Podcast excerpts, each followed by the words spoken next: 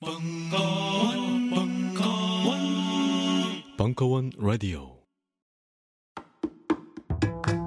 와인을 같이 마신다는 건 누군가를 축하해 줄 일이 있거나 혹은 누군가의 흑심이 있거나 둘 중에 하나예요. 여름이니까 소비뇽 블랑이 좋겠네요. 이런 정도. 이제 소비뇽 블랑은 비싼 와인은 별로 없습니다. 별로 없어. 중요한 것은 소비뇽 빌랑 중에 비싼 게 없다는 겁니다. 주문을 할 때 가본 적이 없어도 시실리의 와인 혹시 있나요? 라고 한마디를 해보는 겁니다. 종류가 많기 때문에 이탈리아 와인은 절대 뽀록날 가능성이 전혀 없다는 거. 이 한마디 정도는만 아시면 될 것 같아요. 많이. 까바로 먼저 시작할까요? 이렇게 딱 하면 어, 어디 갔어도 어디 가서도. 예, 절대 밀리지 않고 절대 밀지 않는다. 극강의 엑기스 강헌의 와인 야부리 프리미엄 시즌 2 수강 신청은 벙커원 홈페이지에서.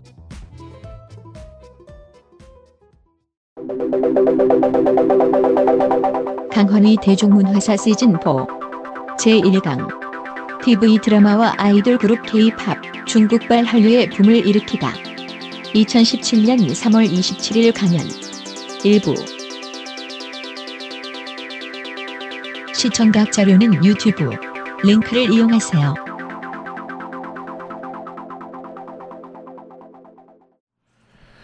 자, 한국 대중문화사 드디어 마지막 시즌 4 시간입니다. 시기적으로는 96년부터 2017년까지 약 20년을 다루게 되겠죠. 음, 바로 당대입니다. 아, 이 시기에 가장 핵심적인 키워드는 역시 한류죠. 어. 한국의 대중문화가 놀랍게도 local culture에서 global standard의 일원이 됐습니다. 아, 한국만이 가능한 일이에요. 음, 제가 음악 평론가로 27년간 밥을 먹고 살았는데 제가 비평가로서 이렇게 예언한 게 두 개가 있습니다. 하나는 내 생애에 우리나라 노래가 우리나라 밖에서 팔릴 일은 없을 것이다. 두 번째, 아무리 컴퓨터가 발달해도 내 생애 안에 컴퓨터가 바둑으로 인간을 이기는 일은 없을 것이다.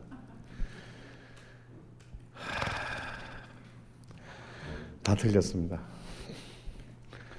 그래서 저는 삼류인 거예요. 어,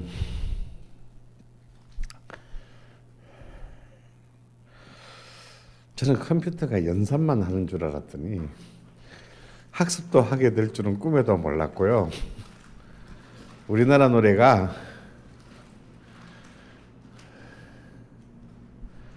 외국 사람들이 들어서 돈을 주고 구입할 거라고는 어, 저 꿈에서라도 생각해 본 적이 없어요. 이런 허접한 노래를 누가 돈을 주고 산단 말이야. 어, 그런데 그 모든 것이 이 지금으로부터 마지막 20년의 기간 동안에 일어났습니다. 그것도 전 세계에서 유일하게. 아,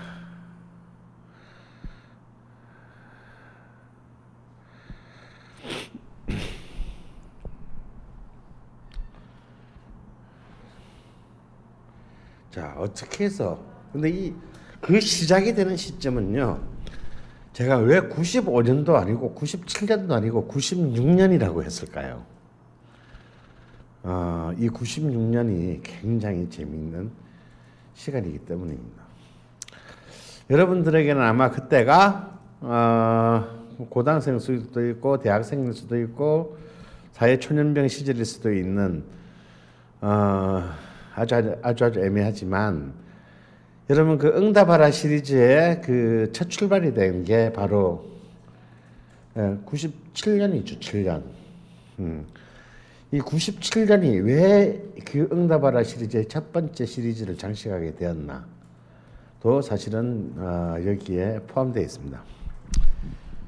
자, 먼저 여러분들과 함께 96년 8월달로 가보겠습니다. 96년 8월 달에 그 한 달 동안 보이 혹은 보이 및 걸 혼성 그룹 108개 팀이 신인 신인 앨범이 발, 신인들의 앨범이 발표됐어요. 제가 한 33장 그때만 해도 제가 성실한 음악 평론가였기 때문에 저는 신보를 다 돈 주고 샀습니다. 왜냐하면 이 달라면 주지만 꿀락 CD 그거 뭐 돈 만 원 주면 사는 거. 그 사람 그 매니저부터 받을 때 기분이 안 좋아요. 왜냐하면 대부분의 매니저들이 가난하거든요. 그래서 이걸 쓰레기라고 막 이런 쓰레기를 파내라고 만들었나라고 분노하다가도 걔 얼굴이 떠오르면 갑자기 저기가 사라져요. 그래서 그럼 어떻게 되냐? 안 다루게 됩니다. 근데 이건 아시잖아요. 정치인과 연예인은 자기 부고 기사 말고는 무조건 기사가 나는 게 유리해요. 흔히 말한 대로 무풀보다는 악플이 비난보다는 비난보다 더 무서운 건 무관심이죠. 그래서 내 마음대로 쓰기 위해서 저는 이제 판을 돈 주고 다 샀는데 거기에는 또 이제 당시 90년대를 대표하던 디스크 자키이던 이 신해철 군의 또 이 장난이 또 들어가 있었어요. 이 새끼가 그 오는 그 매니저마다 막 내 그 절대 흔히 형한테 판 주지 마. 판 주면 다 씹어 막. 나는 왜냐면 나도 은근히 좀, 바, 저, 저런 애들은 좀 그냥 줬으면 좋겠다. 부자 부자 회사들 있잖아요. 어, 좀 그냥 주면 안 되나? 김건모 회사 이런 데서는. 그래서 나도 공짜로 한번 씹어보게. 이게 진짜 프로잖아. 야, 씨, 근데 아무도 안 주는 거야. 그래서 왜 안 주나 했더니 신해철 새끼가 전부 이상한 소리를 퍼뜨려 놔가지고 날 또라이로 만들어 놓는 바람에 결국은 아무 회사도 나한테 판을 주지 않았다라는 거. 내 친구가 회사인 다음 기획 윤도현 밴드의 회사인 다음 기획 사장만 저한테 판을 줬어요. 음, 근데 그 사장은 제 친구야.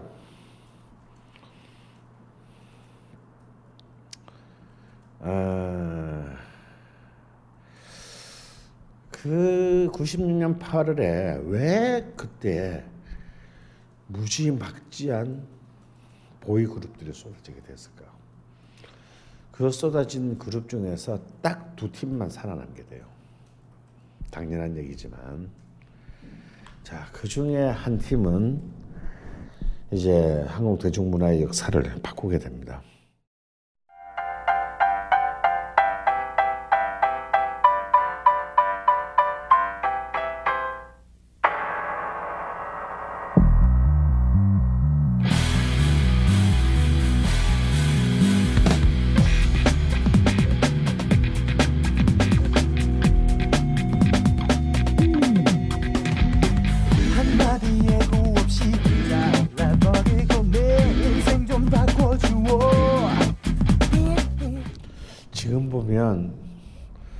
노래도 어설프고 춤도 어설프고 패션도 어설프고 촬영과 편집도 어설프고 모든 게 다 어설프죠. 예. 그리고 보면 어 90, 이들이 나오기 2년 전에 어떤 94년에 교실 이데아 시절에 서태지와 아이들과 뭐에서 뭐 진화된 게 없는 것 같습니다. 그렇지 않아 그렇지 않습니까? 음. 괜히 이렇게 뭔가 약간 뭔가 반항적인 문제의식을 넣으려는 것도 그랑서 뭐 별로 더 창조적으로 보이지 않고 또 괜히 메탈적인 거 넣은 것은 너무 진짜 정말 이 곡은 유영 SM SM의 그 고정 작곡가인 유영진의 곡인데 참 덜금하게 고생 많이 하신 거죠. 막 그 R&B 작곡가가 막 메탈까지 막 집어넣고 참 여러 가지 면에서 굉장히 어색하고 이렇게 그 뭐가 맞아 떨어지지 않아요. 뭔가 조화를 이루지 못하는 느낌입니다. 근데 뭐가 결정적으로 다른? 딱 한 개만 달라요. 94년에 서태지와 아이들 때와 딱한 개가 달라요. 뭐가 다르죠? 여기에는 다섯 명의 아이돌이 있다라는 거예요. 다섯 명의 아이돌 캐릭터가 있다. 정확히 말하면 캐릭터죠, 캐릭터. 음, 왜냐하면 자, 이 96년부터의 팬덤은 서태지와 아이들의 팬덤하고는 좀 다릅니다. 서태지와 아이들의 팬덤은 팬덤은 그 이전 시대 팬덤하고 달라요. 뭐냐면요, 그 이전에는 어.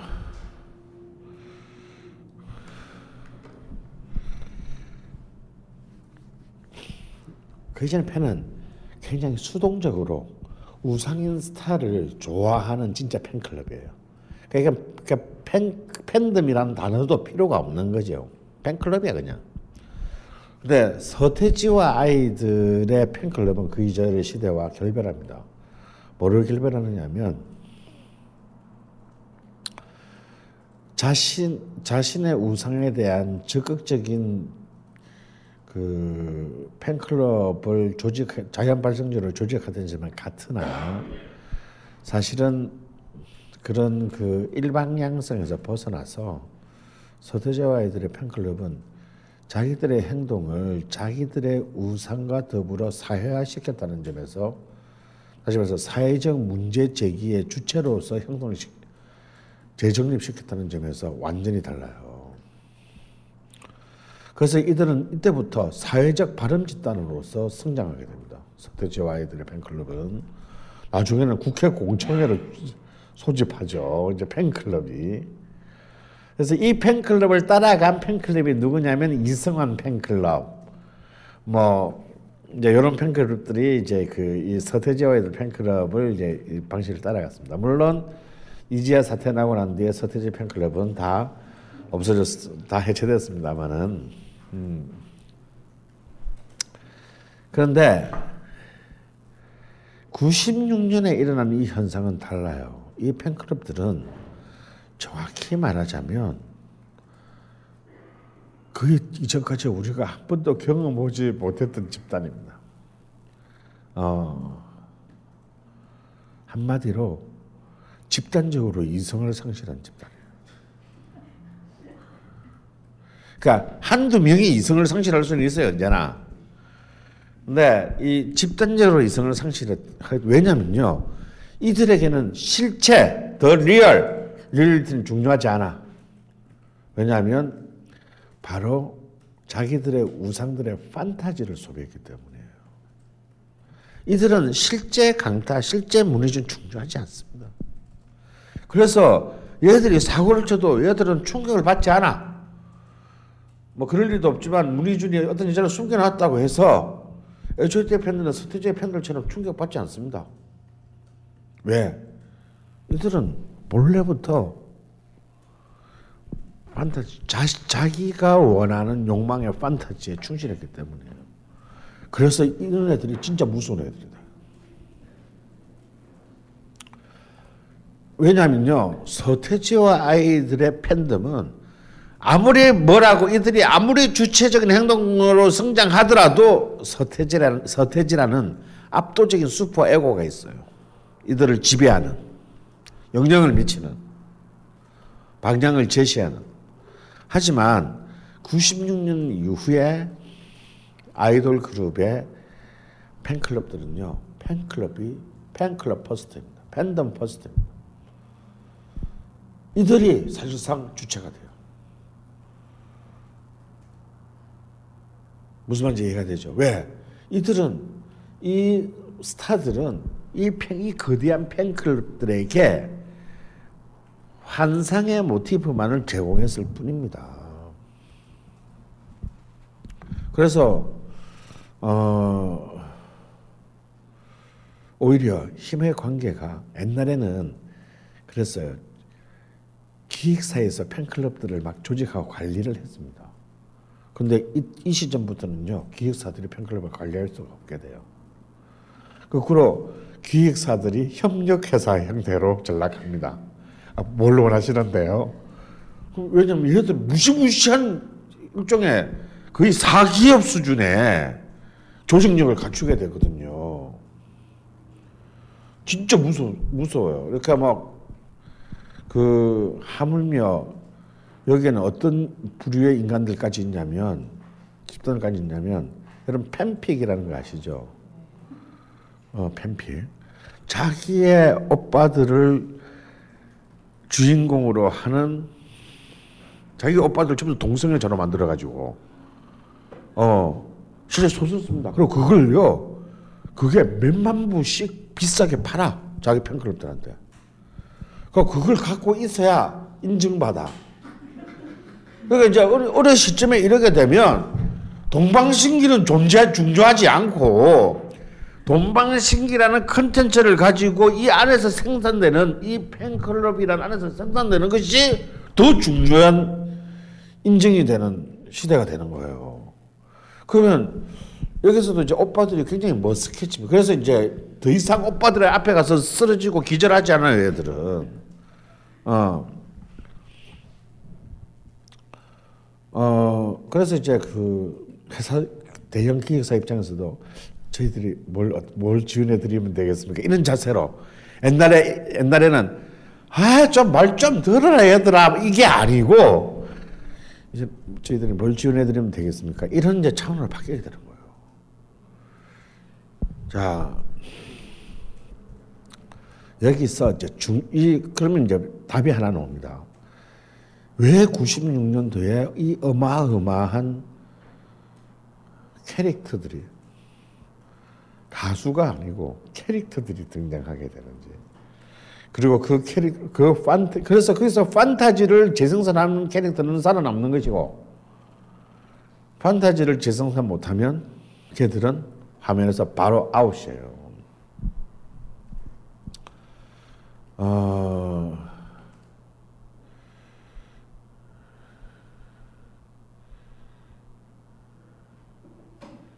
그렇게 해서 이제 우리가 흔히 말하는 이제는 서태지와 아이들 룰라 쿨로 얘기되는 어 보컬 그룹의 시대가 아닌 특이한 아이돌 그룹의 시대로 접어들게 되는 겁니다. 그래서 여기에는 여자 그룹이 끼어들 수가 없어요. 혹은 혼성 그룹이 끼어들 수가 없어요. 왜냐하면 바로 이 팬, 팬, 팬 픽션 판타지의 주체는 남자들이고 그래서 소비자는 여자들이기 때문이죠. 그래서 SES가 99년도에 처음 나왔을 때, 98년도에 나왔을 때 전부 다 실패할 것이다라고 했던 것도 뭐냐면 남자 수용자들이 존재하지 않았다고 봤기 때문입니다. 그리고 실제로 그런 여성 그룹을 만들 계획은 본래 없었었어요. SMS는. 자, 이렇게 해서 96년의 시점에서 한국 대중문화사상 가장 하이리스크 컨텐츠라고 꼽히게 되는 아이돌 그룹의 시대가 개막합니다. 이게 왜 하이리스크냐?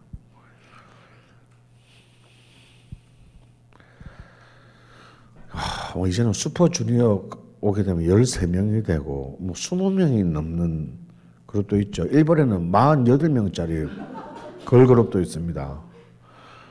예, 진짜 웃기는 게요. 그 이름 갑자기 생각이 나는데 일본에 그 48명짜리 걸그룹. 그 웃기는 게 매년 투표를 해요. 그 48명이에요. 팬들 투표해야죠.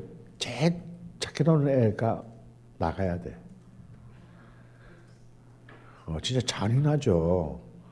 제일 표가 적게 나오는 애가 나가야 돼요. 그래서 새로운 애가 하나 들어오고. 48명이면 누가 누군지를 사실은 자기들끼리도 모를 것 같아.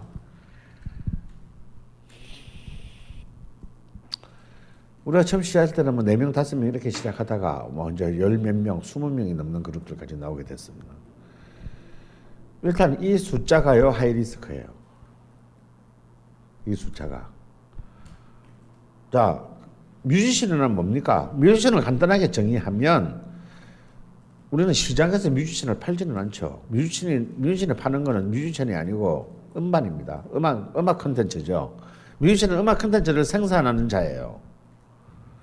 근데 중요한 것은 music music 컨텐츠지 뮤지션이 아니라고요. 시장의 상품은 music music 컨텐츠지.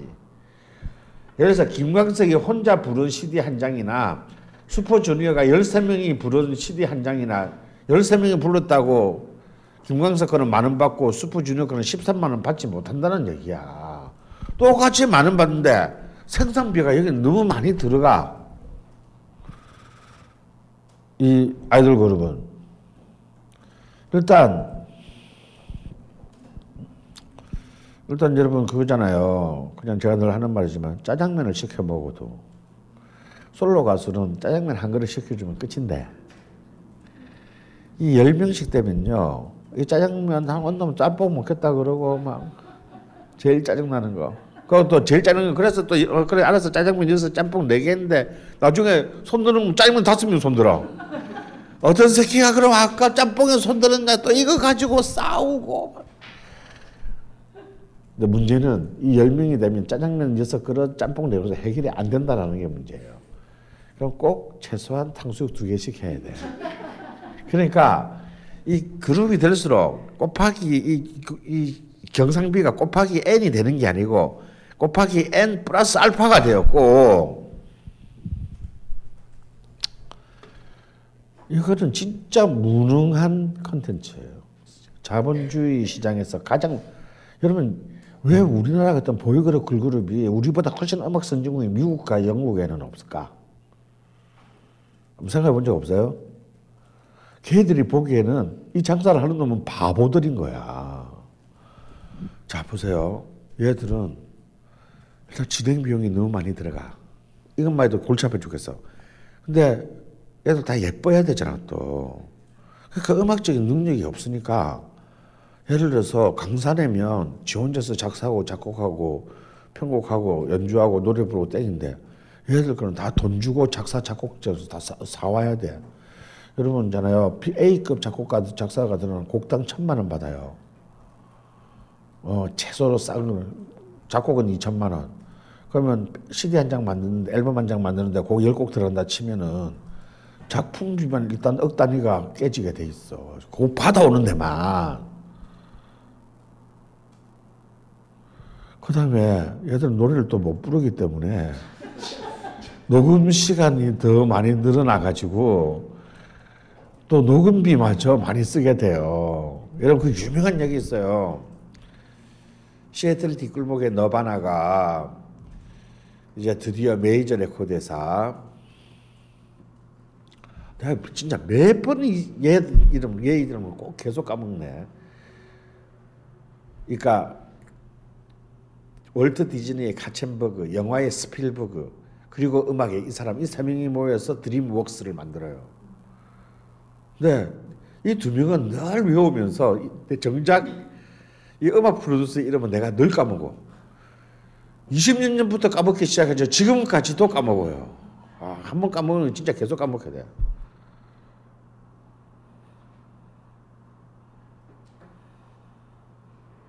검색 한번 해봐라. 드림웍스.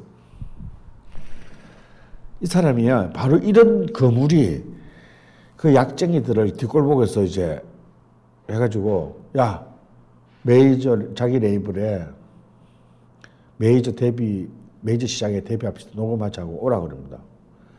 그러니까 막 그 진짜 LA에서도 가장 비싼 녹음실에 애들이 이제 시애틀 양아치들이 어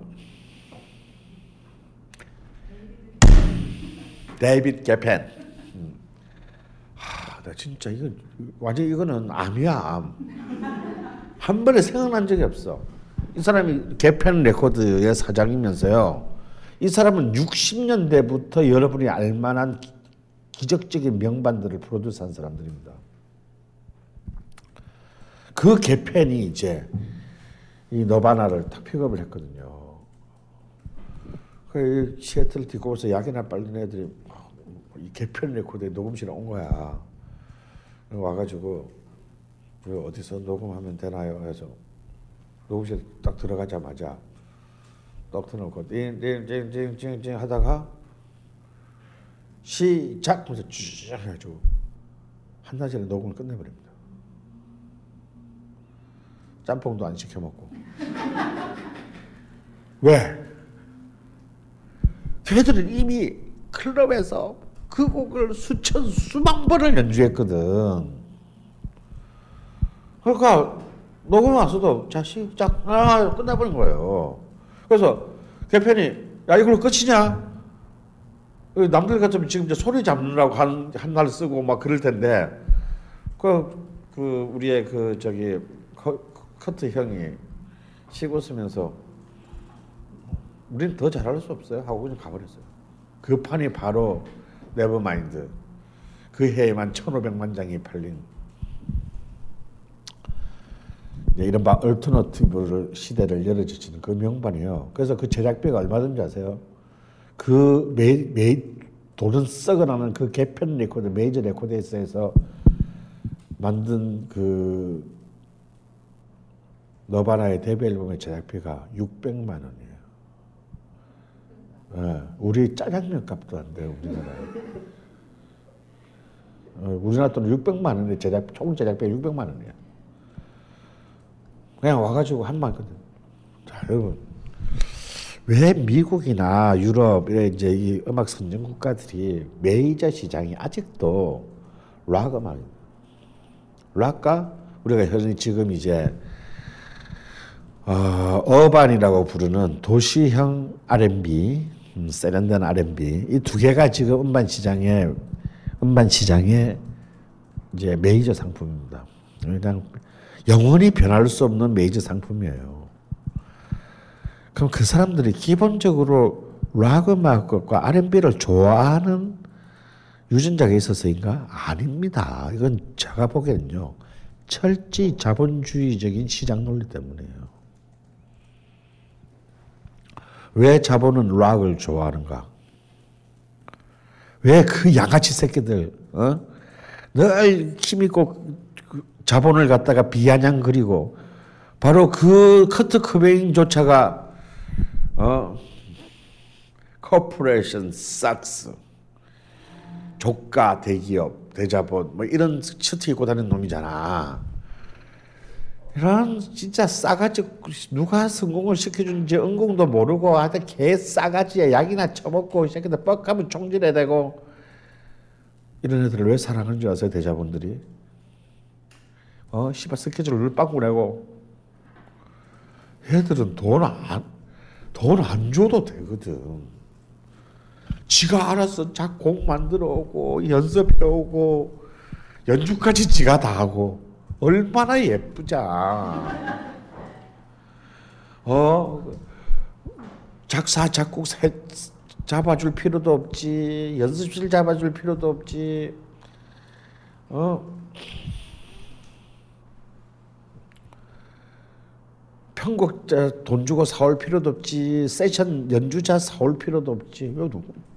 주들 다 하잖아 더 고마운 거는 뭔줄 아세요? 락, 락커들이. 아무리 개질을 해도 자본이 미소 짓는 이유. 마케팅도 지들이 합니다. 락, 락의 마케팅은 뭐예요? 투어거든 투어. 공연. 돈까지 벌어 가면서 마케팅을 해 애들은. 여러분 아무리 정말 천재적인 재능을 가진 엔터테이너인 머라이어 캐리 여러분 머라이어 캐리는 CBS 소니 토니 머시기에 마누라였어요. 세계 탑2 메이저 회사의 사장이 지금 머라이어 캐리 말고 데뷔할 때 머라이어 캐리는 조각이잖아. 노래도 잘하는데 몸도 조각이야. 그래가지고 이 새끼가 그냥 그냥 머라이 캐리를 갖다 이렇게 나 결혼했습니다. 그러니까 우리 회사 오너 사모님이 이 회사의 최고 스타야. 그러니까 머라이어 캐리 판 나올 머라이어 캐리가 비틀즈 다음으로 빌보드 차트 1위 곡을 많이 갖고 있는 두 번째 사람입니다. 엘비스 프레슬리보다 많아요. 머라이어 캐리가. 왜? 소니의 사모님이었기 때문입니다. 다 똑같아 회사라는 거는 한국이나 미국이나 우리나라에 만약에 어 우리나라에 저기 그 저기 예를 들어서 홍라이가 가수라고 쳐보자. 어. 야 신보 나오면 일단 주문 예약 판매 100만 장 찍어야 돼. 전국에 있는 삼성, 삼성 거래처 다 사야 돼요. 머라이어 판 나오는 날이면 소니 전 세계 소니 마케팅부가 모든 것을 스톱합니다. 실제로 머라이어 캐 머라이어 캐리급 A급 가수의 마케팅비의 여섯 배를 씁니다. 왜? 싸모님이시니까 스코어 안 좋으면 사장님이 갑자기 책상을 엎으시니까. 그래서 여기에는 그때 그 CBS 소니 마케팅 팀이 폭로한 것도 있어요. 차트를 조작하기 위해서 뇌물을 매긴 비용까지 어, 빌보드 차트를 조작하기 위해서 그래서 이제 어떻게 됐냐면 이런 빌보드 차트라는 게 빌보드 차트는 조작할 수 없어요. 왜냐하면 빌보드 차트도 가고 있는데 뭐 꼴랑 머라이어 캐리 때문에 그걸 조작하겠어요? 근데 조작할 수 있습니다. 어떻게? 빌보드 차트는 80%의 음반 판매고와 음반 판매고 100%가 아니에요. 80%의 음반 판매고와 그 주에 모든 라디오 매체에서 흘러나온 에어플레이 된 횟수가 20% 반영됩니다. 그럼 빌보드 차트를 조작하려면 어떻게 하면 되냐면 내가 내가 뿌림판을 내가 사. 우리나라도 지금 교보에서 많이 하잖아요. 어, 이걸 뭐라 그러지? 이름이 있는데 내, 내 출판사가 내가 낸 출판 책을 내 돈으로 내가 사는 거야. 어. 두 번째, PD들을 총 촌지들을 왕창 돌려가지고 야 이번 주에 우리 사모님 노래 하루에 최소 두- 모든 모든 프로에 한 번 이상 나오게 해줘. 그래서 사실은 머라, 머라이어 캐리 신보가 나오는 주면은 이미 1등은 이미 예약이 될 수밖에 없는 상황을 만들어 놔 버린다. 하물며 머라이어 캐리 같이 정말 100년에 한 번 날까 말까 한 재능을 가진 사람들도 그런 비용이 드는데 성질 좀 더러우면 어때? 락커들은 그걸 전부 다 돈을 벌어 돈이 들어가는 대목까지 돈을 벌어 주가면서 돈을 벌어준단 말이에요. 더 놀라운 것은요. 락 앨범에는 트렌드가 없다라는 사실이에요. 그래서 그래서 1집, 2집이 망가지 실패하고 3집이 성공하잖아요. 그럼 갑자기 1, 2집이 저주받은 명반의 대열에 올라가게 돼. 그게 신기해. 그래서 창고에 쌓였던 1, 2집이 더 비싼 가격으로 판매가 됩니다. 그리고 락, 락 앨범들은 이제 락커들, 락밴드들이 4집을 내잖아요. 그럼 4집 판매고가 1, 4집이 나오면 또 1, 2, 3집이 따라서 팔려.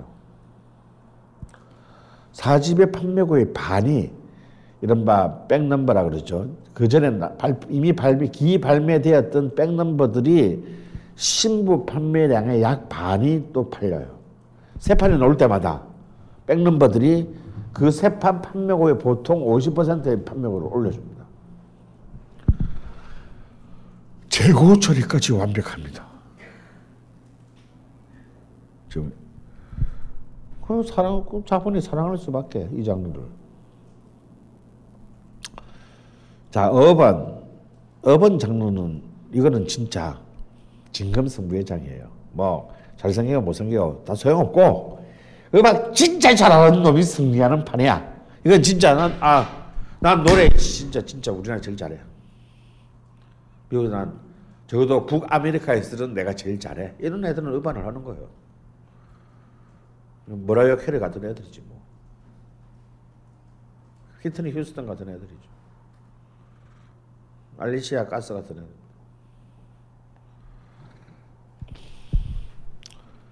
내가 제일 잘 불러. 내 목소리가 최고 좋아. 내가 작곡 제일 잘해. 이런 애들은 정말 그 자체의 quality의 완성도로 성공을 주잖아. 그 때문에 이거는 힘든 게임이에요. 왜냐면 내가 한번 노래 잘 부른다 해도 곡을 만나지 못하면 그 앞에 앨범을 성공했다 하더라도 다음 앨범 실패할 수 있어요. 근데 락은 노래 못 불러도 돼.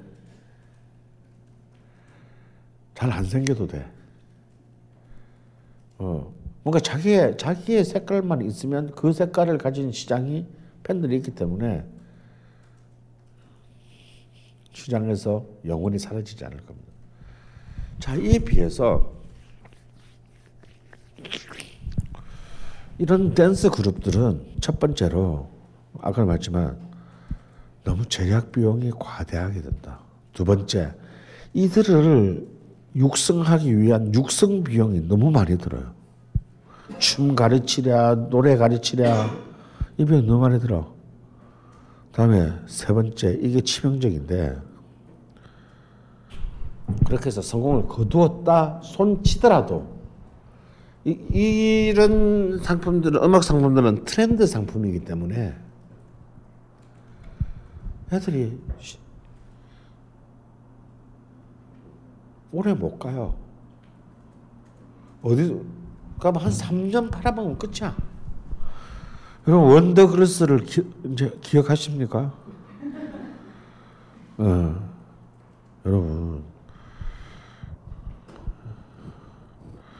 60년대 우리의 김시스를 제외한다면 우리 한류에서 첫 번째로 빌보드 차트에 오른 사람은 원더걸스예요. 우리는 아무도 기억하지 않습니다. 왜? 트렌드 상품이기 때문에 그래요.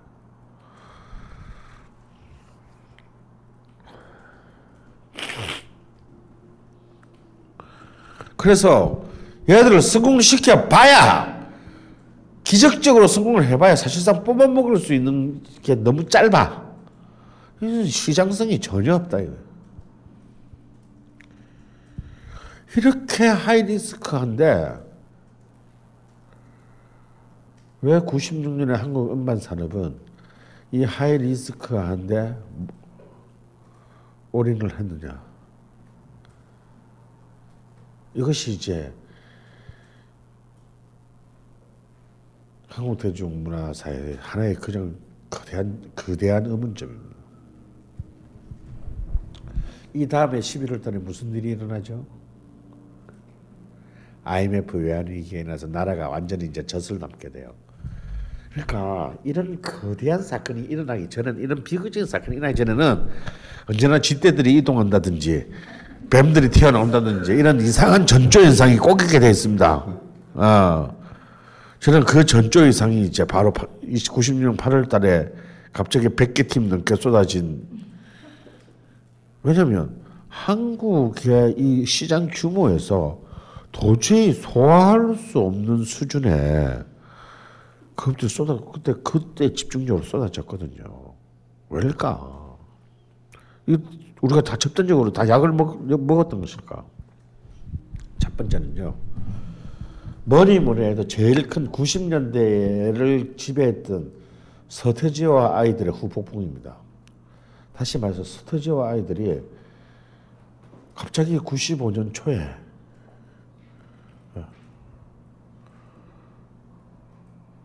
9293 9293 9495 95년 여름에 판을 내면서 이것이 마지막 음반이라고 선언을 했고 96년 초에 전격 1월 달에 전격적인 은퇴 선언을 해버려. 이것도 사기잖아. 하여튼 잔대가리들하고는 내가 그때 내 서태지의 악면을 봤어요. 저는 그때만 근데 서태지랑 친했는데 내가 그랬거든. 내가 그때 제가 뭐 기억나는 사람 아무도 없겠지만 제가 어, 한겨레 신문에도 쓰고 조선일보에도 쓰고 MBC에서도 말했는데 아, 내 전체상과 왼쪽 팔목을 걸고 서태지는 다시 돌아오니까 걱정 안 해도 됩니다 팬들 여러분. 씨발 새끼 어디서 사기치고 있어? 사기칠 거 가지고 사기쳐야지. 그래서 내가 야너너 음악 할 거잖아 다시 은퇴선이라는 말을 이렇게 쓰면 안 된다. 너 사기다. 너 어차피 3년 안에 돌아올 거면서. 뭐 서태지와 아이들 해체 이거는 괜찮지. 근데 끝까지 우겨서 은퇴선이라고 하더라고. 그래서 나 이제 완전히 맛이 확 갔어요 저는. 아이 새끼들 완전 사기꾼이구나. 그러면 그러면 안 돌아와야지. 은퇴했으면 물론 이제 뭐 은퇴를 번복하는 뭐 그것도 뭐 하나의 퍼포먼스죠. 마이클 조던이 그러면은 어 일단 서태지와 아이들이 전격적인 해체 사실상 해체인데 은퇴 선언을 함으로써 모든 메이저 레코드 회사들이 그 포스트 그 빈자리를 차지하고자 하는 욕심이 순간적으로 일었습니다. 이게 제일 제가 볼 때 제일 큰 것이고요. 현- 현상적인 문제였고. 두 번째 94년 서태지와 아이들이 몰락하고 난 뒤에 94년 95년도에 한국 대중음악계가 극심한 혼란 상황에 직면하게 됐는데 이때 막 이때 이상하게 뭔가 그때 구군이 안 좋았는지 그때 이제 사실은 그 95, 96년도에 사실은 김정삼도 이제 그때 약간 이제 맛이 가기 시작하고 김현철의 국정농단이 시작되고 대통령은 어거지로 자기 아들을 옹호하고 마치 박양이 정유라 끼어들듯이 뭐가 하여튼 정부 여당의 YS의 측근들 사이에서조차도 의사소통이 되지 않고 그래서 그때가 뭔가 좀 이상했어요. 막 이상한데 이 음악계도 막 이상한 일들이 연이어 나는데 이런 바지에 막 그때 뭐, 그막 해만 눈만 뜨면 이러면 기억나십니까? 눈만 뜨면 무슨 곡 표절. 그 막 아주 연이은 표절 사태가 나면서 이제 사실은 한국 대중음악의 창작적 오리지널리티에 대한 사회적 환멸이 그냥 엄청나게 일었습니다. 그리고 이제 그, 그때가 이때가 이 90년대 말이 우리나라 지상파의 연예 어, 예능 제작국 PD들이 지상파 방송의 예능 제작 PD들이 최후의 권력을 가지고 있을 때예요. 정말 이들에 의해서 어, 음반 기획사들의 생사 여탈권을 갖고 있었던 때입니다. 그러니까 이제 어, 그때 정말 늘 터지는 게 뭐냐면 PD 파동, PD 뇌물 파동. 뭐 성을 몸을 상납했다, 뭐 돈을 상납했다, 뭐 어. 그래서 사실은 전체적으로 이게 뭔가 소돔과 고모라의 분위기 같은 그런 분위기였어요. 어, 그래서 이제 더 이상 물론 이제 패닉 같은 굉장히 그 아이디얼한 그런 듀엣들이 뭐 나오, 나와서 성공을 거두긴 했지만 그거는 뭐 전체 음반 시장에 비하면 뭐 완전히 그냥 그 백사장에서 반을 줍, 줍는 것 같은 수준인 것이고 어, 전반적으로 한국 대중음악의 창작적인 역량들이 급격하게 퇴조했을 때 더 이상 좋은 노래를 만들어내는 노래로 승부를 하는 것이 없을 때 모두가 정말 미친 듯이 이 하이 리스크 포맷에 달려 들어갔던 겁니다. 근데 여기에는요, 굉장히 물질적인 이유가 있어요. 왜냐하면, 이들의, 이들이 바보거는 아니었다라는 겁니다. 왜냐고요? 어, 우리는 결국 최고의 승리자인 이수, SM 엔터테인먼트의 이수만만 기억하지만, 그 당시에 사실은 수많은 이런 태사자 이런 거 기억하세요? 태사자 아, 이런 이런 그룹도 있었어요. 근데요 사람들이 꽤 인기 있었습니다. 근데 꽤 인기가 중요한 게 아니고요. 이 애들이 전부 다 중국에서도 초 90년대 후반에 성공을 거둡니다. 다 초기 한류의 주역이 돼요. 그러니까 한국에서는 약간 베이비복스 뭐 어정쩡한데 중국 가면 이게 확실하게 먹혔어요. 중국은 인구가 많아서 그런지 처음부터 떼거지로 나오는 걸 좋아했어요. 어. 그래서 어차피 국내 시장에서는 시장에서는 더 이상 이제 어 그래서 엄마 시장은 김건모, 조, 조성모 이런 애들이 다 휩쓸어 가고 있으니까 뭐 아니면 도시장, 양, 엄마 시장 역시도 양극화되고 있었기 때문에 오히려 어떤 다른 어떤 멀티 엔터테인먼트 기획 상품들을 만들지 않으면 많은 기획사들이 사실상 존속할 수 없는 상황이었습니다.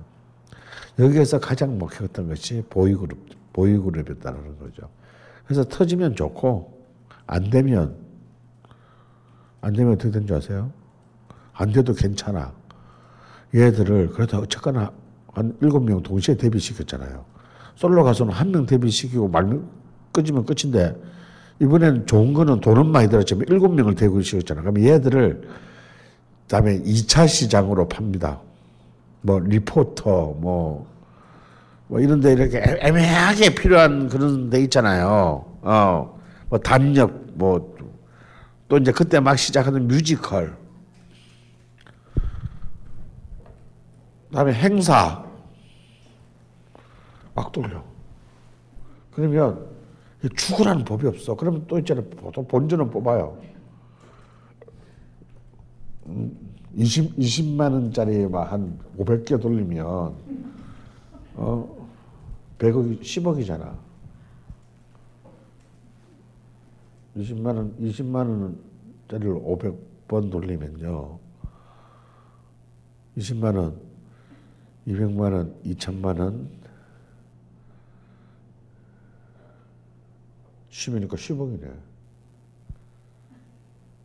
아니다. 1억인가? 어, 1억이구나. 그게 어디야? 어?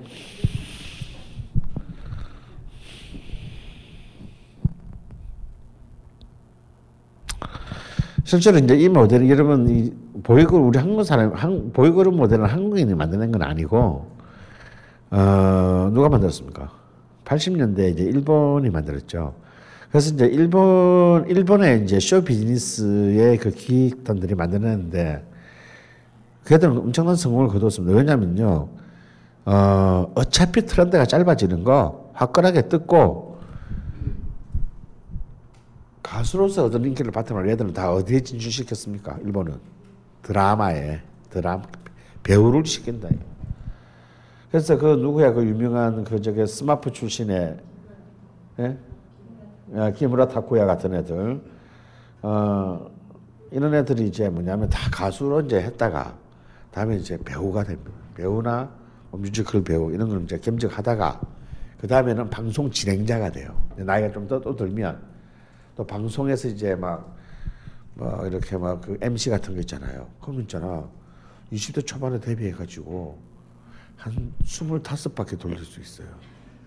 25년. 일본은, 일본은 프로덕션 시스템에서는 아무리 스타도 월급을 받습니다. 일본은 아직도 네 하나가 잘나서 스타가 되는 게 아니고 많은 너 때문에 많은 사람들이 고생을 해서 너 스타를 만들기 때문에 물론 많이 가져가겠지만요 철저하게 n분의 1들로 나눕니다. 그 때문에 사실은 지속적인 수익을 올릴 수 있는 구조라는 거는 프로덕션에서 굉장히 중요한 거예요. 그냥 한탕 해서 막 그냥 한 100억 불고 튀는 거 일본에는 없거든요. 그러니까 사실은 이렇게 한 25년 돌려 먹었단 말이에요, 애들이. 어.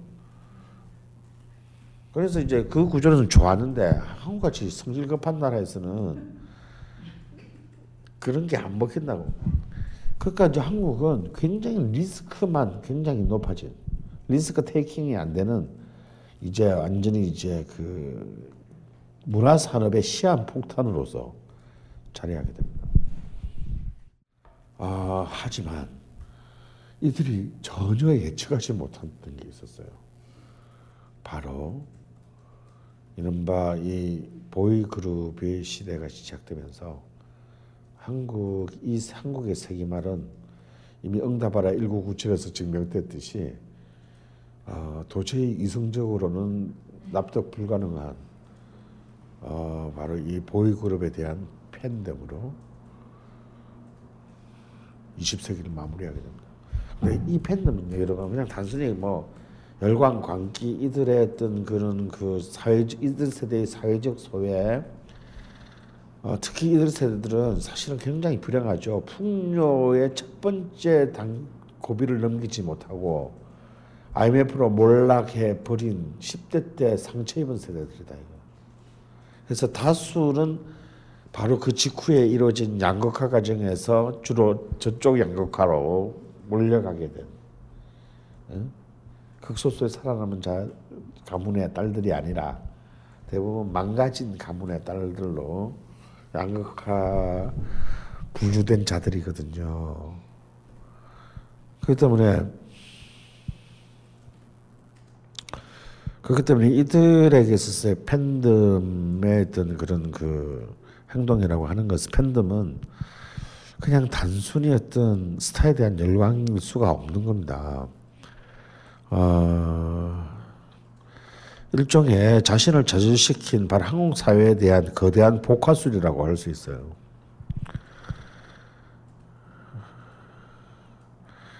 왜? 아, 조용필의 가사에도 있지 않습니까? 아, 웃고 있어도 눈물이 난다. 어? 근데 우리가 주목해야 될 것은 이 정말 기업화한 팬덤, 조직, 기업적으로 조직화한 팬덤이 뭘 만들어내느냐면요. 나중에 이들이 인터넷 인프라와 SNS 인프라와 결합하면서 한류의 한류의 자발적인 마케트로 성장한다는 게 중요하다. 사실 한류가 우리가 이렇게 전 세계에 퍼져 나갈 수 있었던 것은 예를 들어서 고전적인 매스미디어를 이렇게 잡지, 신문, 방송을 통해서 마케팅하던 시대였다면 우리나라 컨텐츠는 절대 세계 나갈 수 없습니다. 왜? 그 마케팅 비용이 없어서.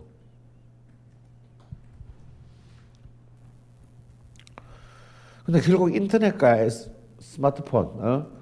SNS라는 환경 때문에 한국의 컨텐츠들이 그냥 전 세계 깔리 사하라 이남 지역을 제외한 전 세계에 다 깔리게 되는데 여러분 이거 누가 퍼뜨렸어요?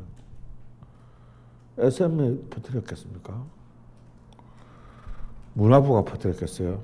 국정 국정원이 할일 없는 국정원 씨발 이런 거라도 하지 이 개새끼들이 어? 나라에 도움이 되게 아니에요. 바로 이 세대들이다. 바로 이 96년 이 팬덤 세대들이 결국 나중에는 이 한류의 역사적 운반인 trigger가 됩니다.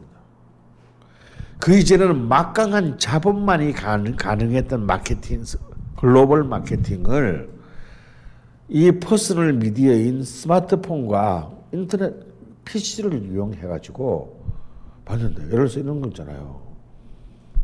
이런 애들 중에 하나가 캐나다로 유학을 가. 예를 들어서 공부를 못 해가지고. 야, 근데 어차피 거기 가도 늘 한국인들이랑 어울리다 보니까 영어는 계속 못하게 돼. 그래서 이제 히키코모리가 돼가지고 캐나다에서 방에서만 있어. 근데 이제 지가 한국 올 때 예를 들어서 음, 잭스키스 팬클럽 서울 지부장이었어. 근데 그때 있던 자기 밑에 있던 이 자기 부하들이 계속 자료를 보내줘. 얘가 하는 일은 1년 내내 잭스키즈의 모, 오늘 나온 잭키의 모든 오늘의 스케줄, 오늘 어디 가서 인터뷰 이런 자료들을 전부 이런 걸 이런 걸 뭐라 그럽니까? 짤방이라고 해요 나중에 토막 방송 그래가지고 사이트에 그냥 올려가 돈을 아무도 안 줘. 이런 미친 놈들이 수만 명이 있단 말이야. 미국 북부와 캐나다 남부에. 진짜 이놈들도. 그런데 이걸 누가 보냐? 얘들은 그걸 다 영어를 달아서 이제 영어로 다 번- 번역을 해가지고 이걸 다 단단 말이에요. 이걸 그 동네 또래의 미국인들이 보면서 이건 뭐야가 되는. 우리가 이- 이렇게 해서 초기에 한국 콘텐츠가 이런 식으로 알려지게 된 거예요. 처음부터 싸이가 자니 카슨소 나오고 뭐 저기 뭐야 어? 그 뭐야 그저그 아침 그 뉴스 갑자기 생각난다. 예, 뭐- 뭐지 그게? 아침 뉴스. 그나그 아무나 나가는 거 아니에요. 그 나가는 돈을 몇 백만 달러 써야 돼. 이런 말도 안 되는 허접한 이 히키코모리들에 의해서 만들어진 이 수많은 짤방들이 수만 개가 돌아다니면서 이것들이 이제 바로 유튜브를 통해서 전 세계적인 채널이 돼버린 겁니다. 그래서 이 팬덤들이 그냥 단순한 팬덤이 아니고 이후에 어떻게 한국의 한류의 굉장히 중요한 물질적인 그 어, 마케팅의 기반이 되는 팬덤이라는 사실을 우리가 잊어서는 안 된다. 또한 이 시대, 이 96년, 이 90년대는요. 90년대는 제가 볼 때 TGI 프라이데이스로 시작해서 스타벅스로 끝난 시대입니다. 그 전에는 물론 맥도날드가 이제 제 맥도날드 1호점이 어디 있는지 아세요? 네? 맥도날드 한국 한국 맥도날드 1호점 지금 없어졌어. 에? 아닙니다. 맥도날드 1호점은 압구정점입니다. 지금 없어졌어요. 어,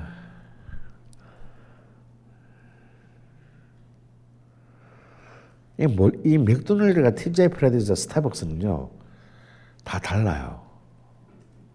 다 다른데 다 같습니다. 자 맥도날드는 뭐냐? 맥도날드가 상징하는 것은 패스트푸드죠. 드디어 이 맥도날드로 상징되는 새로운 외식 음식 문화는 전통적인 슬로우 푸드 방식의 한국의 음식 문화 체계를 완벽하게 파괴하고 대체합니다.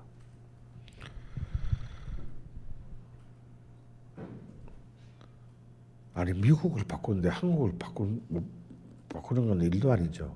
유명한 얘기가 있습니다. 크리스토퍼 콜럼버스는 미국을 발견했고 토마스 제퍼슨은 미국을 만들었는데 맥도날드는 미국을 바꾸었다.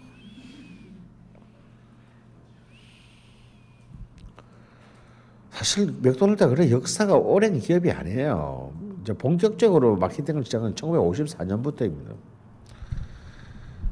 근데 뭐로 성공을 거뒀냐면요. 처음에는 이 햄버거 장사를 한 것도 아니고 뭐 이것저것 다 팔았어요. 막, 막 하다가 안 되고 막, 막 망하고 넘어가는 그런데 이제 이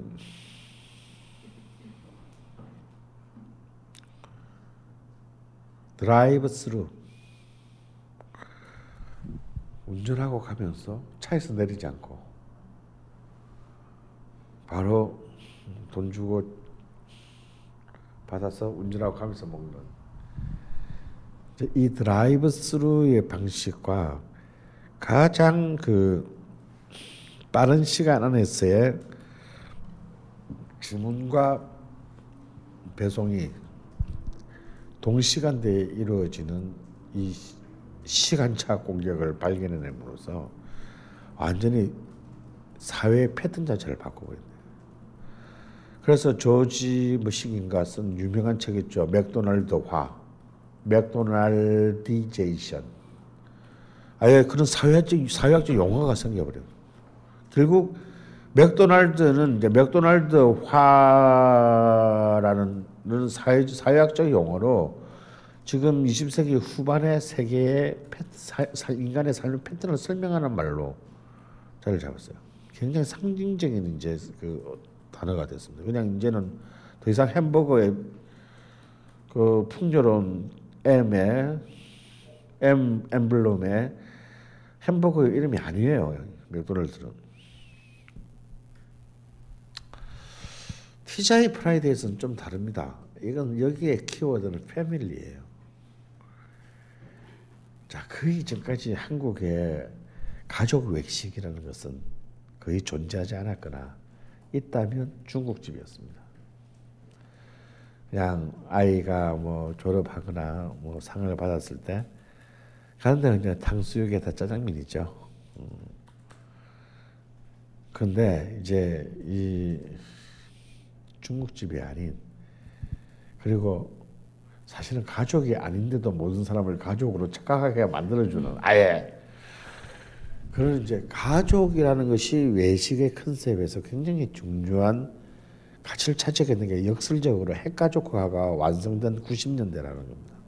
이미 가족 체제가 와해되고 난 뒤에 가족이라는 화두가 가족 이 외식 산업의 가장 중요한 키워드가 됐다라는 거죠. 아, 이 TGI 프라이데이스 처음 들어왔을 때 대단했습니다. 어. 여기는 뭐 가족도 아니면서 가족이 되고 싶어 하는 연인들로부터 시작해가지고 실제 가족들 그리고 막 무슨 이렇게 뭐 동아리 멤버들이 우리는 가족이야 막 그러면서 무슨 생일 파티하면 꼭 그런 데 가가지고 막 가면 또 그 또 거기 그 또 저분들이 막 기타 치면서 막 생일 축하합니다 노래방 졸라 불러주고 막 옆에서도 괜히 뭐 우리 다 같이 가족인가 막 그래서 옆에 테이블도 박수 쳐주고 막 진짜 지금 생각해 보면 우리는 다 미친 거예요. 저는 아직도 티자이에서 먹었던 음식 메뉴 하나를 절대 잊지는 못하겠어요. 나는 내가 한국에서 먹은 스테이크 중에서는 이게 제일, 제일 맛있었던 것 같아. TGI 프라이데이에 어, 그 메뉴 중에 뭐가 있었냐면요. 음,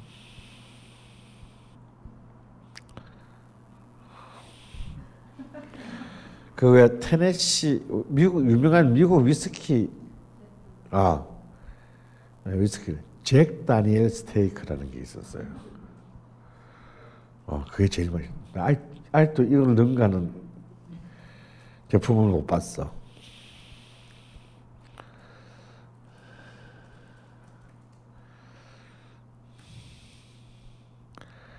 그런데 맥도날드는 TJ 프라이데이즈 간에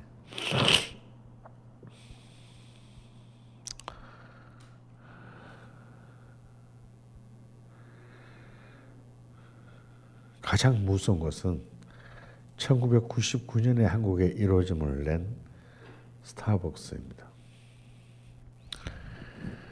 어, 스타벅스가 앞에 맥도날드하고 TGI 프라이데이하고 다 똑같은 프랜차이즈 이제 프랜차이즈의 그 브랜드인데요.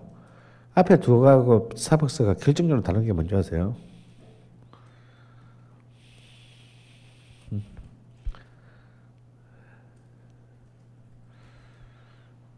스타벅스는 모든 점포가 직영점입니다.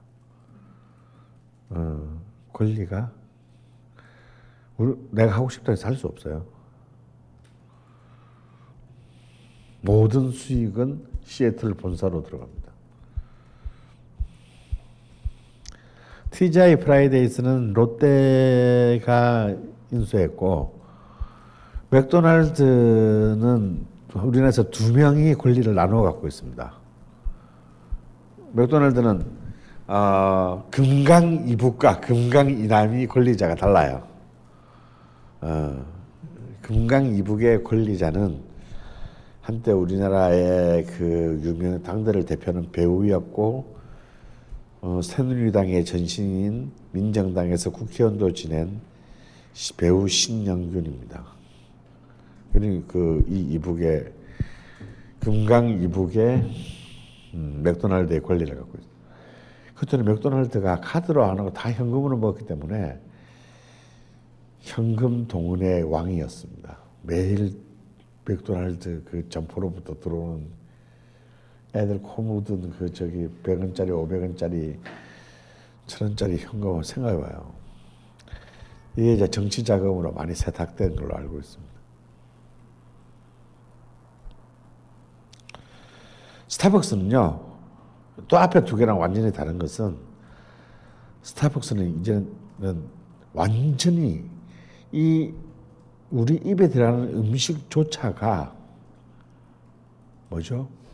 문화적 상징, 계급적 상징으로 소비되고 있다는 점이에요. 이미 사실은 스타벅스가 1호점이 만들 때부터 그것이 이 스타벅스의 그이 창업자의 플랜 그 전략이었습니다. 나는 커피를 파는 것이 아니라 문화를 팔겠다.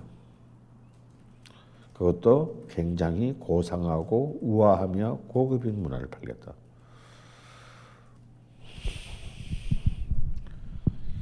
그래서 이건 스타벅스는 우리는 하, 우리는 독립, 1948년 8월 15일부터 독립정부를 가지긴 했지만요. 스타벅스 앞에서 줄을 서는 우리는 여전히 식민지인 거예요. 어, 이제는 단순히 어떤 맛이나 새로운 느낌, 흥겨움, 재미 이런 것이 아닌 이미 이 외식 산업에서의 이전에 굉장히 고전적 가치들이 오히려 가장 강력한 유인 상품이 되는. 그래서 스타벅스 커피 비싸잖아. 난 솔직히 난 스타커 난 솔직히 스타벅스 커피 난 돈 주고 안 사 먹습니다.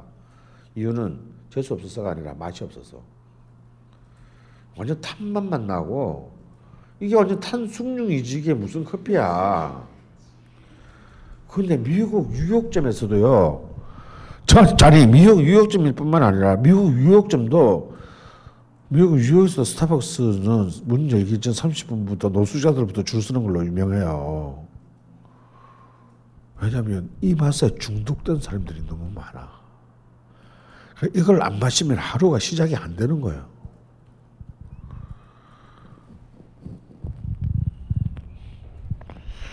근데 사실 굉장히 다른 커피 전문점보다 훨씬 비싼 돈을 받는데도 제가 이제 제 집이 이제 주상복합촌에 있는데 제 주변 반경 100m 안에만 40층짜리 주상복합 건물이 8개가 있어요.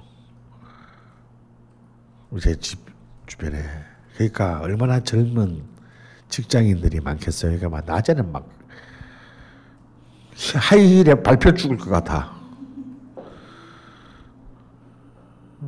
근데 그 반경 100m 안에 스타벅스만 3개 있어요. 스타벅스만. 물론 다른 거 뭐 여기는 일리도 있고 뭐 뭐도 있고 뭐도 있고 뭐도 있고 다 막 모든 우리 대한민국에 존재하는 모든 커피에 다 들어가 있는데 스타벅스만 3개야. 그리고 언제나 그 세 개가 가득 찬 뒤에 다음 게 차. 저는 그걸 보면서 저 사람은 분명히 4천 원짜리 수제비를 먹었으면 점심을 먹었으면 확실한데 이게 4천 원짜리 수제비 졸라 맛있거든. 혜태 음식 백화점 2층 여의도 수제비라고 굉장히 맛있어요. 근데 7천 원, 6천 원짜리인가 7천 원짜리인가 스타벅스 커피를 마시러 줄을 더 길게 쓰는 걸 보면서 야, 이걸 안 먹으면 이 사람에게는 하루의 일상이 증, 증명이 되지 않는구나. 야, 스타벅스는 이제 제국이다 제국. 어, 어떤 누구도 훼손할 수 없는 하나의 제국이 될 거예요.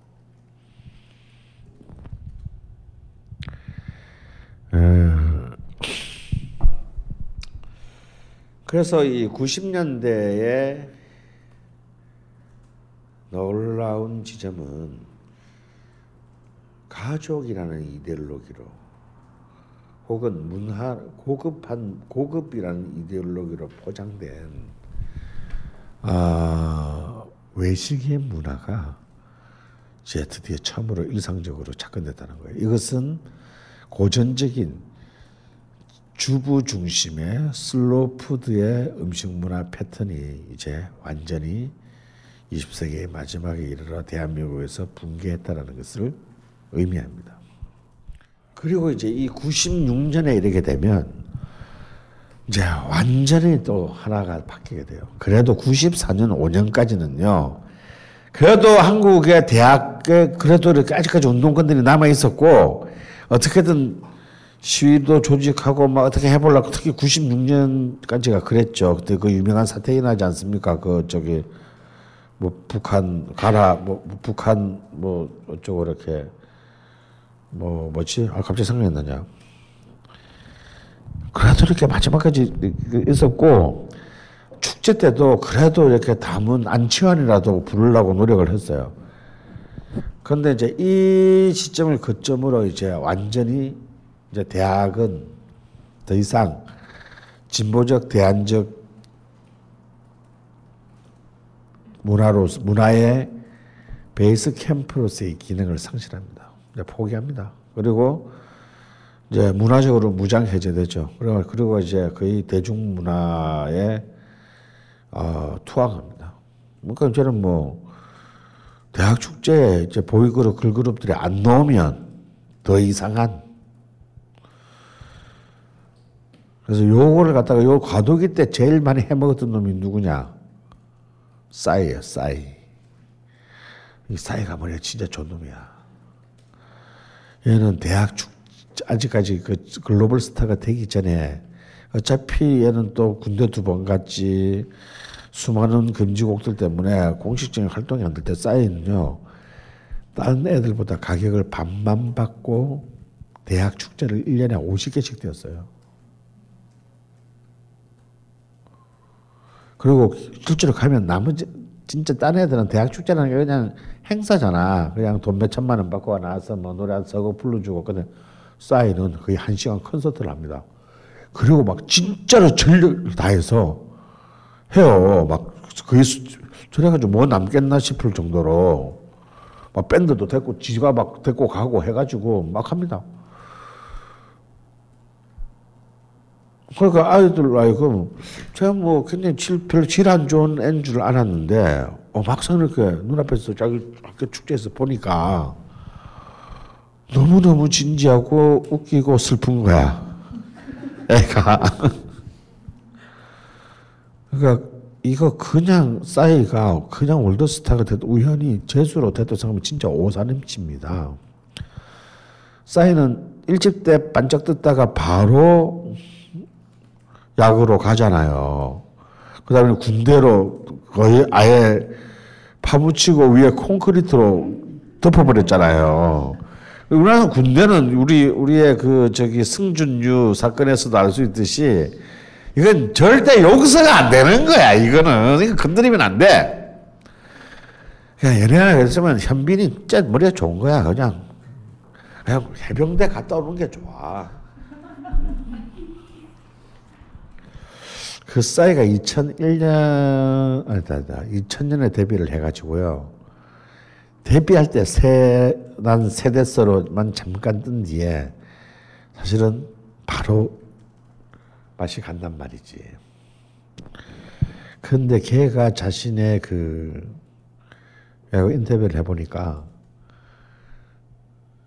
자기가 어떻게 산다, 자기는 잘생긴 것도 없고, 뭐, 그렇다고 뛰어난 뭐 음악적인 능력이 있는 것도 아니고, 어떻게 사는 거 고민했는데 자기가 어디서 자기가 단서를 실마리를 찾느냐면 2002년 월드컵 거리 영원 때라는 거야.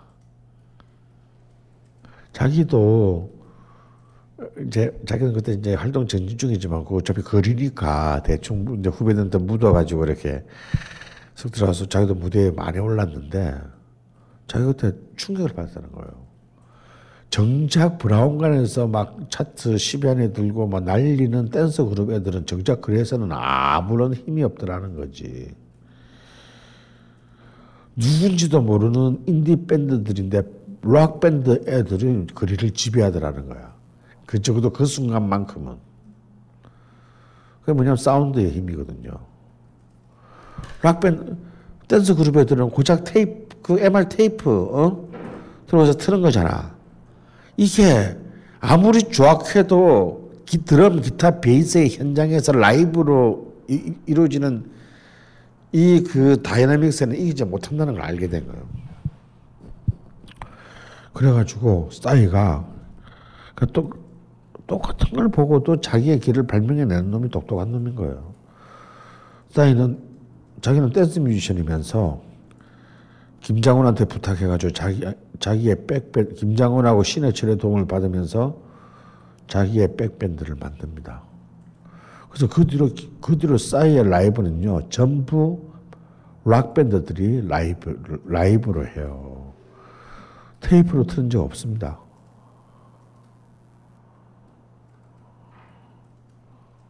그러니까 그리고 이 얘기는 뭐냐?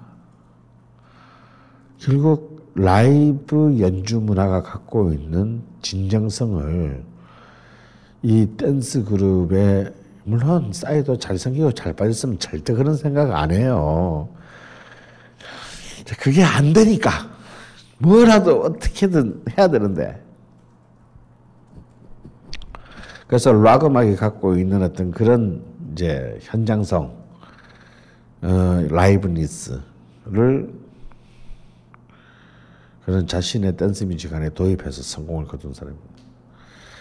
그래서 어떤 이런 거점으로서의 대학의 이제 문화적인 무, 문양 해제가 일어나면서 극심하게 이제 이제는 더 이상 아 뭔가 저항 문화 혹은 비판적인 대중문화의 거점을 사라져요. 이것이 20세기 말이 96년 97년도에 이러한 한국 대학 문화의 전환이 저는 한국 대중문화 전체에 가장 비극적인 영, 그 영향을 미쳤다고 봅니다. 왜냐하면요. 그나마 대학이라도 살아있으면 이런 뮤지션들은 계속 나와요. 근데 대학이 이제 완전 시장 바닥 수준으로 돌아가게 되면 여러분 이제 김광석이 바로 이때 96년 1월 달에 자살했는 죽었는데 이제 그런 가수들이 나올 수가 없단 말이야. 시장이 없으니까. 근거, 그 점이 없으니까. 먹고 살 길이 없으니까. 이번에, 이번 2월 달에 한국 대중음악상 시상식에서, 어, 그거, 멋있던데.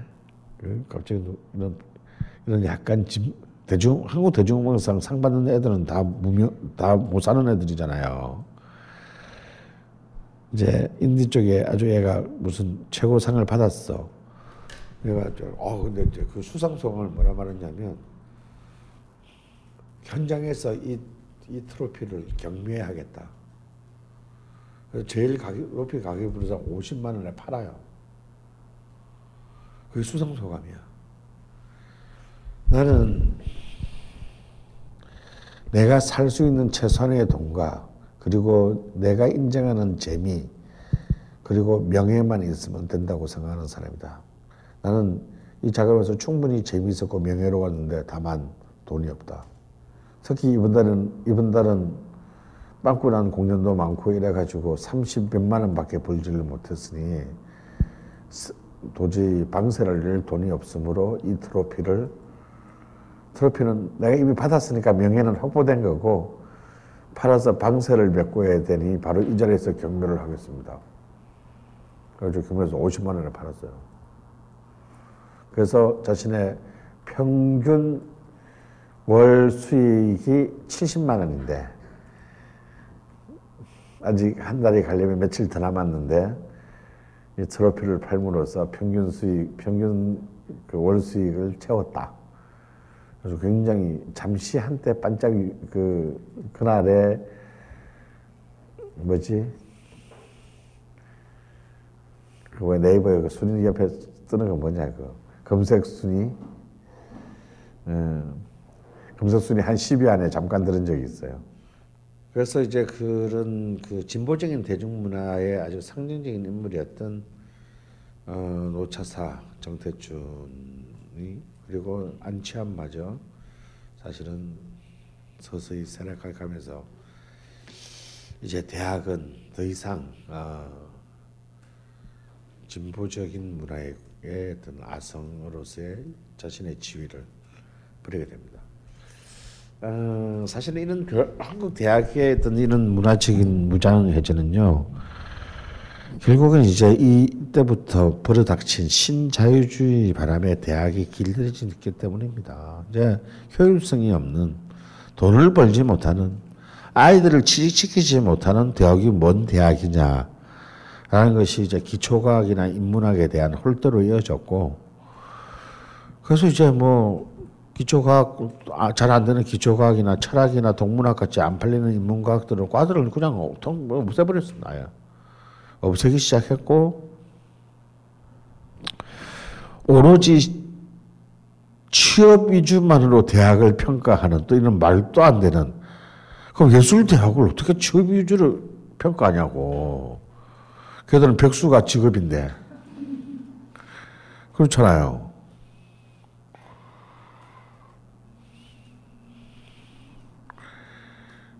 그런 이제 사실상 그 한국 대학 교육의 어, 속 세속화와 굉장한 그 밀접한 연관이 있을 수밖에 없습니다.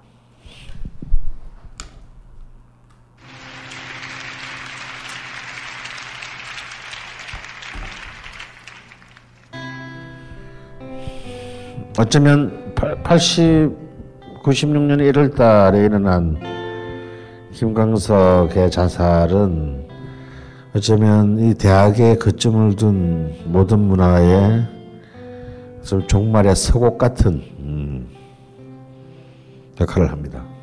곱고 희던 그 손으로 내 타이를 메어주 어렴풋이 생각나고 여보 그때를 기억하고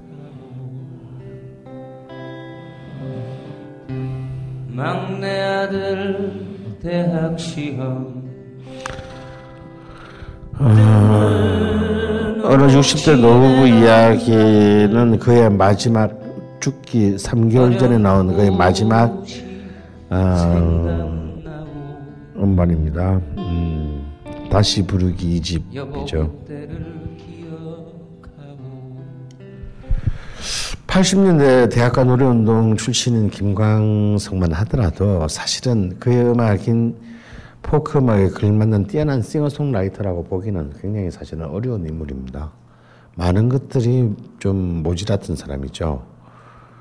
특히 이제 이 우리가 이번에 이제 그 노벨상 때문에 잘 알게 된 노, 밥 딜런 같은 것처럼 이 분야의 가장 핵심은 좋은 작사와 좋은 멜로디를 스스로 만들어내야 되는데 불행하게도 김광석에는 그 둘 다 재능이 없었습니다. 특히 그의 사집의 히트작인 일어나 같은 곡은 이제 그 일본의 그, 그 유명 가수 나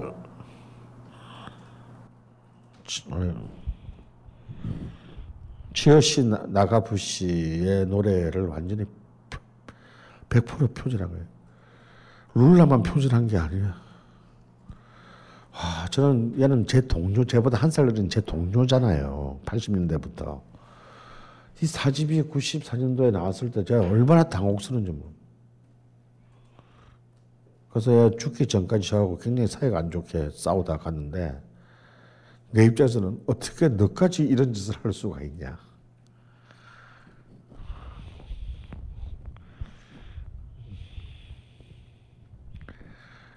어, 그래서 사실은 김광석의 그 수많은 노래 중에서 자신의 오리지널한 작곡의 곡은 거의 없습니다. 근데 안치환에 비하자면 정말 한참 떨어지겠죠. 그런 점은. 근데 김광석한테는 어느 누구도 가지지 못한 뛰어난 퍼포밍이 있었습니다. 일단 목소리가 너무 좋아요. 얘는 사실은 얘는 앉아서 기타 치면 노래 부르는 게 딱 맞아요. 다리가 너무 짧기 때문에 아 이랬으면 곤란합니다. 얘는 내가 돈 벌고 난 뒤에도 그렇게 할 일을 타고 싶어 했는데 탈 일을 못한 이유가 다리가 짧아서였다라는 얘기가 있습니다. 음.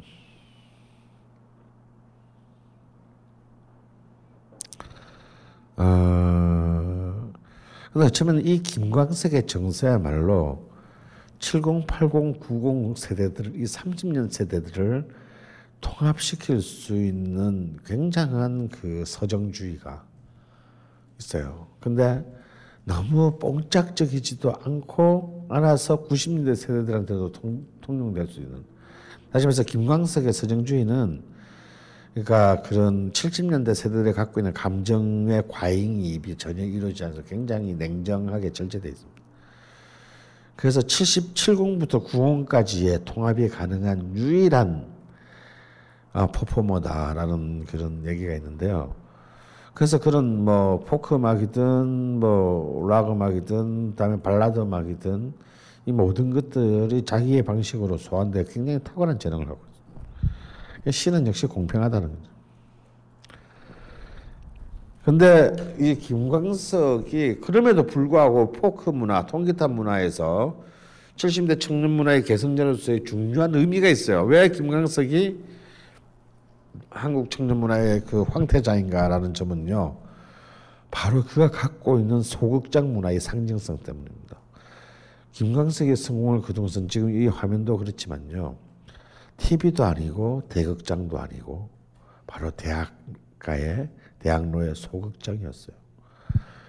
그러니까 그 소극장에서 정말 바로 관객들하고 무릎과 무릎이 닿을 정도의 거리에서 그런 뭐 이른바 천일 공연, 뭐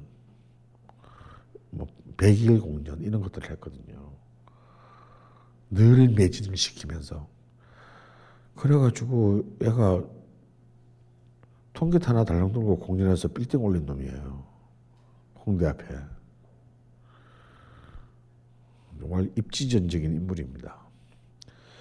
그러니까 그런 소극장이라는 것으로 상징되는 그야말로 가장 진솔한 음악적 커뮤니티. 여기는 뭐 여기는 뭐 기교적으로 뭐 이렇게 이 속이거나 뭐 은폐할 수 있는 이런 게 없잖아요. 이러한 어떤 그 소극장의 가장 진솔한 커뮤니티를 90년대까지 만들어낸 인물, 유지한 인물이라는 점에서 그는 굉장히 높이 평가받아 마땅합니다. 지금 요즘 누가 소극장에서 공연을 해요? 누가 소극장에서 30일씩 공연합니까? 그냥 최저경제에서 하루 하면 되는데. 뭘, 그, 그, 뭘 그렇게 힘들게 살아, 인간들이. 하루 한, 큰 체육관에서 한 번 하면 될 것을 어찌 그 좁고 그, 그 냄새 나는 데서 30일씩 하냐 말이지. 근데 그게 아니거든요. 여러분 체육관 가서 공연 보면 어떻습니까? 아무리 앞자리에 앉아 있어도 보이지도 않고 우리는 결국은 큰 와이드 화면을 통해서 무대 우리 무대 우리 우리 오빠가 있나 없나는 눈으로 안 보이고 이 스크린으로 봐야 돼. 아, 그 뮤직 비디오 보지 뭐하러 거길 가냐 말이죠. 그러니까 이거는 뭐냐면 요 공연을 보러 가는 게 아니에요. 사실은 어 그냥 이 제의에 참가하는 겁니다. 나 참가했다.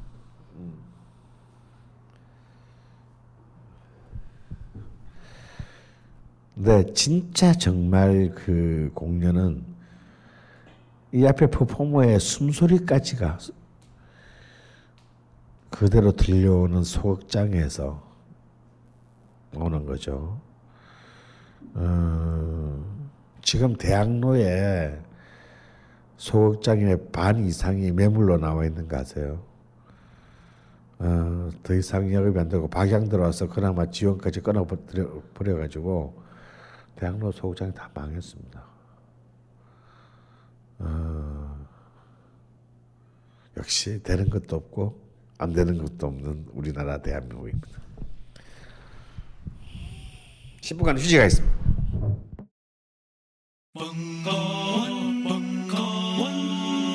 벙커원 라디오